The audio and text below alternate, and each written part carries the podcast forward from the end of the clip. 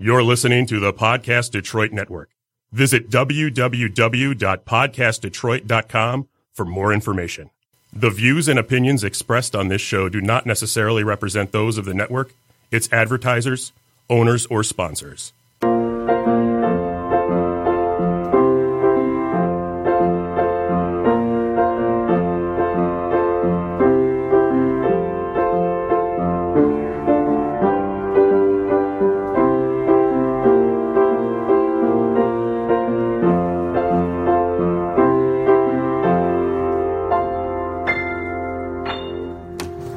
Welcome to the Make Meaning podcast. I'm Lynne Golodner, a writer, entrepreneur, and change maker, and I've dedicated my life to sharing stories of how people make meaning in their work and find purpose in their lives.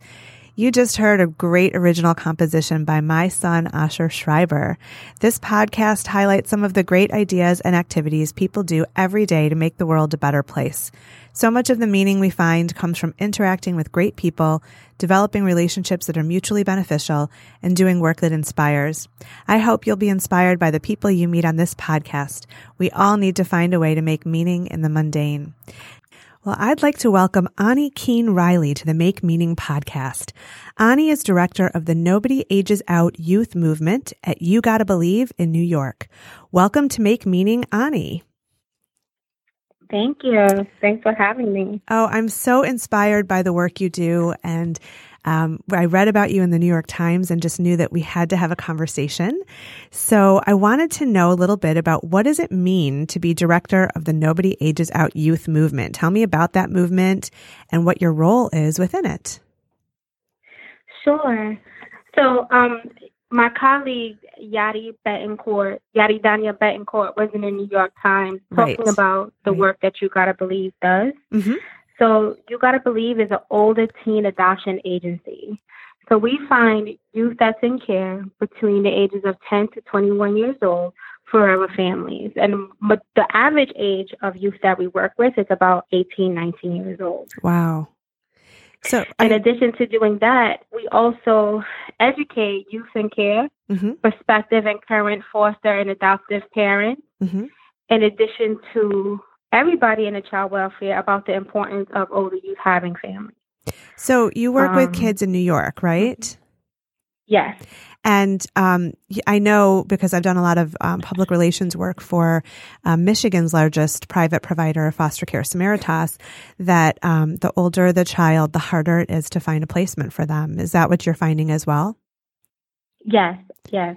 So, and of course, you know, I just have a, a real heart for children. I feel like I would take them all in if I could fit them in my house um, because Yes. you know, nobody asks to be born, but once they are, I believe that they deserve everything. Um, they need every chance just to be loved and to have opportunities. And so when you don't have that in those foundational years, um, it can just be heartbreaking and it can really, um, cause a lot of roadblocks basically. So, um, tell me what you guys do to try to find that forever family for older kids. the first thing we, we, we go, we talk to the youth first. The first thing we do is we talk to the youth. Um, a lot of youth that we work with, because they are older, um, because they are older, they don't believe that it's possible for them to have family. Mm-hmm. And the system is built on like protecting them, you know, providing for them, Uh huh. you know, making sure that, you know, they go to court, making sure their doctor's appointments is filled out, making sure they go to school. Sure. But in the midst of doing all of these things, I think people lose focus on the the primary goal is to make sure that if the child is not returned to his or her home or family, we need to then find them a family, right? So it's an addition to, not a replacement of. Sure. So one of the things that we do is let the youth know that it's possible for them, regardless of their age, to find a forever family. Mm-hmm. And once they start to, ha- so once we start having that conversation, I ask them, what does the word fam? When I say family, what does that mean to you? Mm-hmm. Right? Because usually when I'm when I'm talking to youth about family, sometimes it's negative, Mm-hmm. right? So when I bring up the word family, sometimes it represents negativity. mm-hmm. You know, people that left me, people that abandoned me, people that abused me, right? sure. And sometimes family means people that trust me or people that didn't know how to take care of me. sure. So when you got to believe goes and talks to youth about the importance of families, we want to make sure we're on the same, we have the same understanding. Sure. And if family is something negative to a youth, then I ask, do you have any positive relationships in your life? And what makes them positive? And why do you value those relationships so much? Mm-hmm. and so i take whatever it is that they say and i just I, I, let them know that that's what i'm looking for more people like that in your life. Absolutely. So you know it's interesting and, because i don't know that most people consider how they could help a teen or a youth in need. Um, it just, I don't think it's on somebody's radar unless it's on the radar, if you know what I mean. You know, uh-huh. like, um, if you have your own, you have kids of your own and you have your job and whatever you're doing, everybody gets sort of really focused in their own lives. And unless you're exposed to the idea that there are children out there who really need love and support and mentorship, it wouldn't even occur to you. You know what I mean? And so right. I'm sort of wondering what you think it would take to put that on more people's radar. I know there's always a shortage of foster parents. And then for mm-hmm. older teens, people might assume, oh, they're 18, 19, they're adults. They don't need support, but it couldn't be further from the truth. So how do we, how do we right. get people to be aware of that and even consider that they could have a role there? So that's a really great question.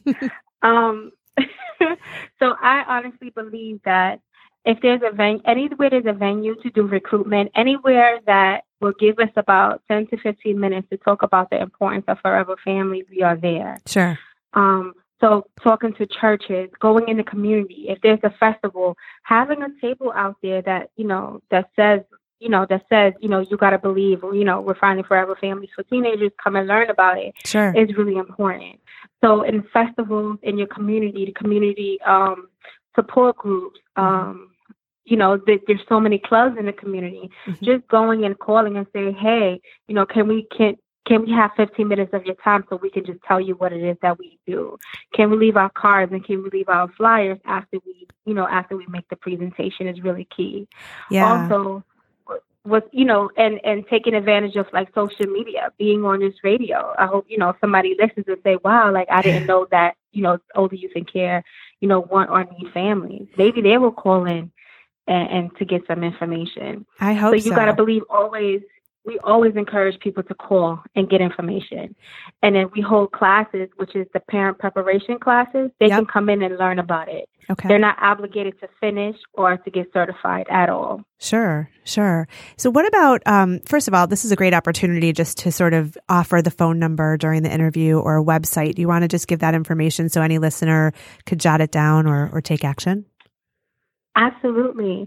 So if you want to learn more about You Gotta Believe, you can go to our website, which is yougottabelieve.org, or you can give us a call at the office at 718-372-3003. The number again is 718-372-3003. Awesome. And the, the, the most, I think the most unique thing about You Gotta Believe is that majority of the staff are experienced foster adoptive parents of older youth in care mm-hmm. or foster care alums. Yeah, so that's a great transition because I was going to ask you about that. Um, the information that we gathered before this interview, um, you shared that you yourself were in foster care. Would you mind sharing a little bit about that experience and how that motivated you to get to this position? Sure. So I entered into foster care for the second time when I was 17 years old, wow. you know, due to abuse and neglect. And when I was in foster care, I had to do, I was slated to do independent living because I was 17 years old. Mm-hmm. So independent living, when you, when you are, when that's your goal, they have life preparation courses, right? Independent living classes, mm-hmm. which is held 45 minutes once a week. And it has anything from uh, how to cook to you know, how to write a resume and mm-hmm. how to do your bank account. So wait, let me understand um, so this. 45 minutes once a mm-hmm. week, is that right? Yes. Oh my goodness. I think I need more than that right, even now. Right, to learn, right, to wow. learn independent living skills. And even when even at 17 when I was going to these to the workshops and I just said, you know, I'm not there yet. Right. Like I you know, I don't even know what I want to do with my life yet and you're telling me how to budget. So they were telling me how to budget, but I didn't have a job yet. Mm. So I'm like, you know, you're telling me how to budget. Can you tell me how to get a job? So the social worker, you know, says, since you know so much, why don't you run the group? Uh-huh. And I said, I just might.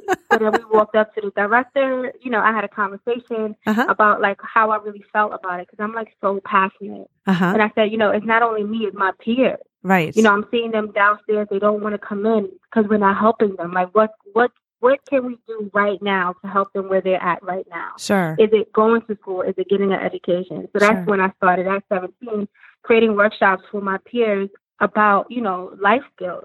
Wow. And the life skills for me was about how to get emotionally ready for an interview. Uh-huh. What kind of jobs can you get? Wow. You know, all the things that I believe that if uh, if I was in a family, I would know. Uh-huh. Those are the things that I was advocating for us to teach in those independent living classes. You're amazing. so That's I like started that at 17. that's amazing. You were an entrepreneur at 17, just taking the bull by the horns. That's amazing. yes, and a Wow. trailblazer. Yes. So I went to college. Uh-huh. I went to college and they gave me an internship. Okay. Um, and I didn't, I wasn't satisfied with the internship. Mhm. So I asked the professor, how do I get my own internship? How do I, you know, so they told me the process and I did everything. So I started to intern for um, ACS. Okay. And then after I started to intern for ACS, then um, I met Pat O'Brien at the ACS Speakers Bureau. So wait, tell us what the first time I ACS is. So ACS is Administration for Children's Services Got in it. New York, Okay. New York City. Okay.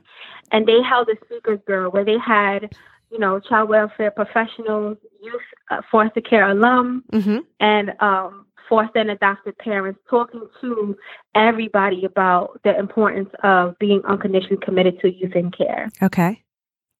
So after I met him there, he told me about his program about You Gotta Believe. Uh-huh. I fell in love with it. Um, I fell in love with it. Um, he also reached out to my mom, Uh-huh. Mary Keane, and um, you know, she was on the board and everything. And he, you know, Pat said, you know, we need a youth voice. Uh-huh. You know, would you like to be on a board? And I said, absolutely. Uh-huh. So the next semester, when I had to do an internship, I advocated to be an intern at You Gotta Believe, and that's when my journey with You Gotta Believe started. That's amazing. It's like you were destined to be there. That's really cool. So you Pretty said that cool, you yes. really admire your mom. Tell us a little bit about that, about how what you admire about her and how she's been sort of a role model for you. She, so I was a tough, I was a tough, tough um, young lady.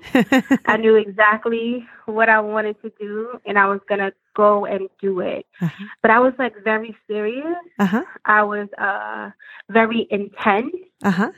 I was uh, not trustful of people, so I was like walking around like I'm gonna get it done, like like just mad, upset, and angry, and not trustful. Uh-huh.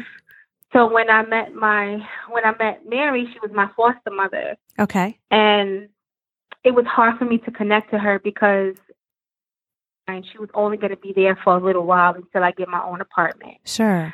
So I didn't want to connect to her. So it took eight months for me to even have our first conversation. It took eight months. Oh my goodness. I was living in her home, right? Yeah. Imagine. Yeah. I was going in the house. I was saying hi and I was saying bye, and that was it for eight months. wow. And every single day, she asked me how I was doing. Every single day, how are you doing? And I would say, fine, I would go to my room every Hmm. single day. Hmm. And it was just her being consistent. Because usually in my life, my experience has been two weeks, no more than a month, and I was at the next person's house. Right. No more than a month, and I went, you know, Mhm. because people will complain she's not connecting, Yeah. she's not opening up, Yes. she's not communicating with me, she doesn't want to be here. So I would then have to move. wow. So I was tired of getting hurt. By 17, I was tired of getting hurt. Some said, you know, I you're only going to be here for two weeks or a month, right. and then I'm going to be moving on. Sure. But every single time she asked me how I was doing, I would say fine. Eight months later, I said, "Wow, you're still here. She's still here." And she made it very clear to me that she was committed to me. uh-huh. She was unconditionally committed to me from the first day she met me, That's amazing. and that was brand new. yeah. because people talk about family. Yeah. People talk about it. You know, you don't you don't know how many times I hear, This is your home. You can make up your room. You don't have to go anywhere Yep. in seventeen years. Wow. So she showed me what unconditional what being unconditional really means. Yeah. And she's still showing me to this day. And because I have that unconditional commitment, I was able to establish friendships wow. at 17 for the first time. Oh, what a gift. What a gift. It's really, you know, something that we take for granted unless we don't know that it's there. And that's just such Right. a beautiful, beautiful result. So, um, kudos to Mary and to you for sticking it out and transforming each other. Cause I'm sure you did the same for her, you know?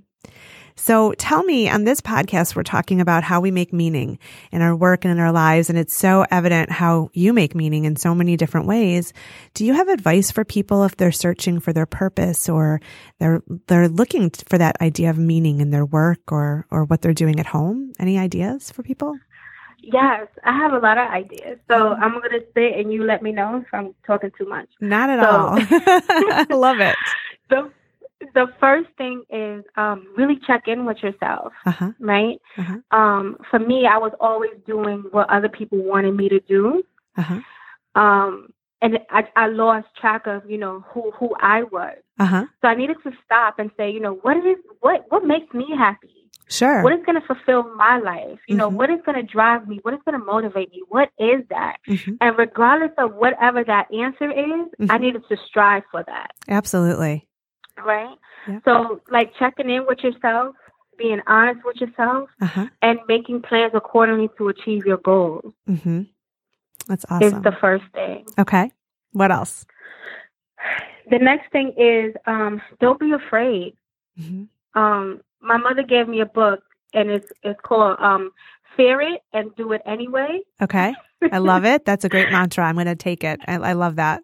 Right Fear it Fear it and do it anyway. anyway. Awesome. fear it and do it anyway Uh-huh. and and she used to tell me that because um you know growing up you know moving around to like different places you know hmm being in foster care being in and out of foster care and things like that i didn't have a stable education i didn't go through school like everybody like a lot of people go through school like people usually go to one or two elementary schools maybe one junior high school or maybe one or two high schools Sure. but i went to three elementary schools i went to three junior high schools and i went to six high schools Oh. before i graduated Oh my goodness. so I was I was reading way below grade level. Sure. So, you know, for me to get a 75, I needed to study three or four hours every night to prepare, to get ready. wow. And people didn't know that. And even when I was in school, in college, I was struggling and struggling and struggling because I was like, I'm going to be a success. I'm not going to be a statistic.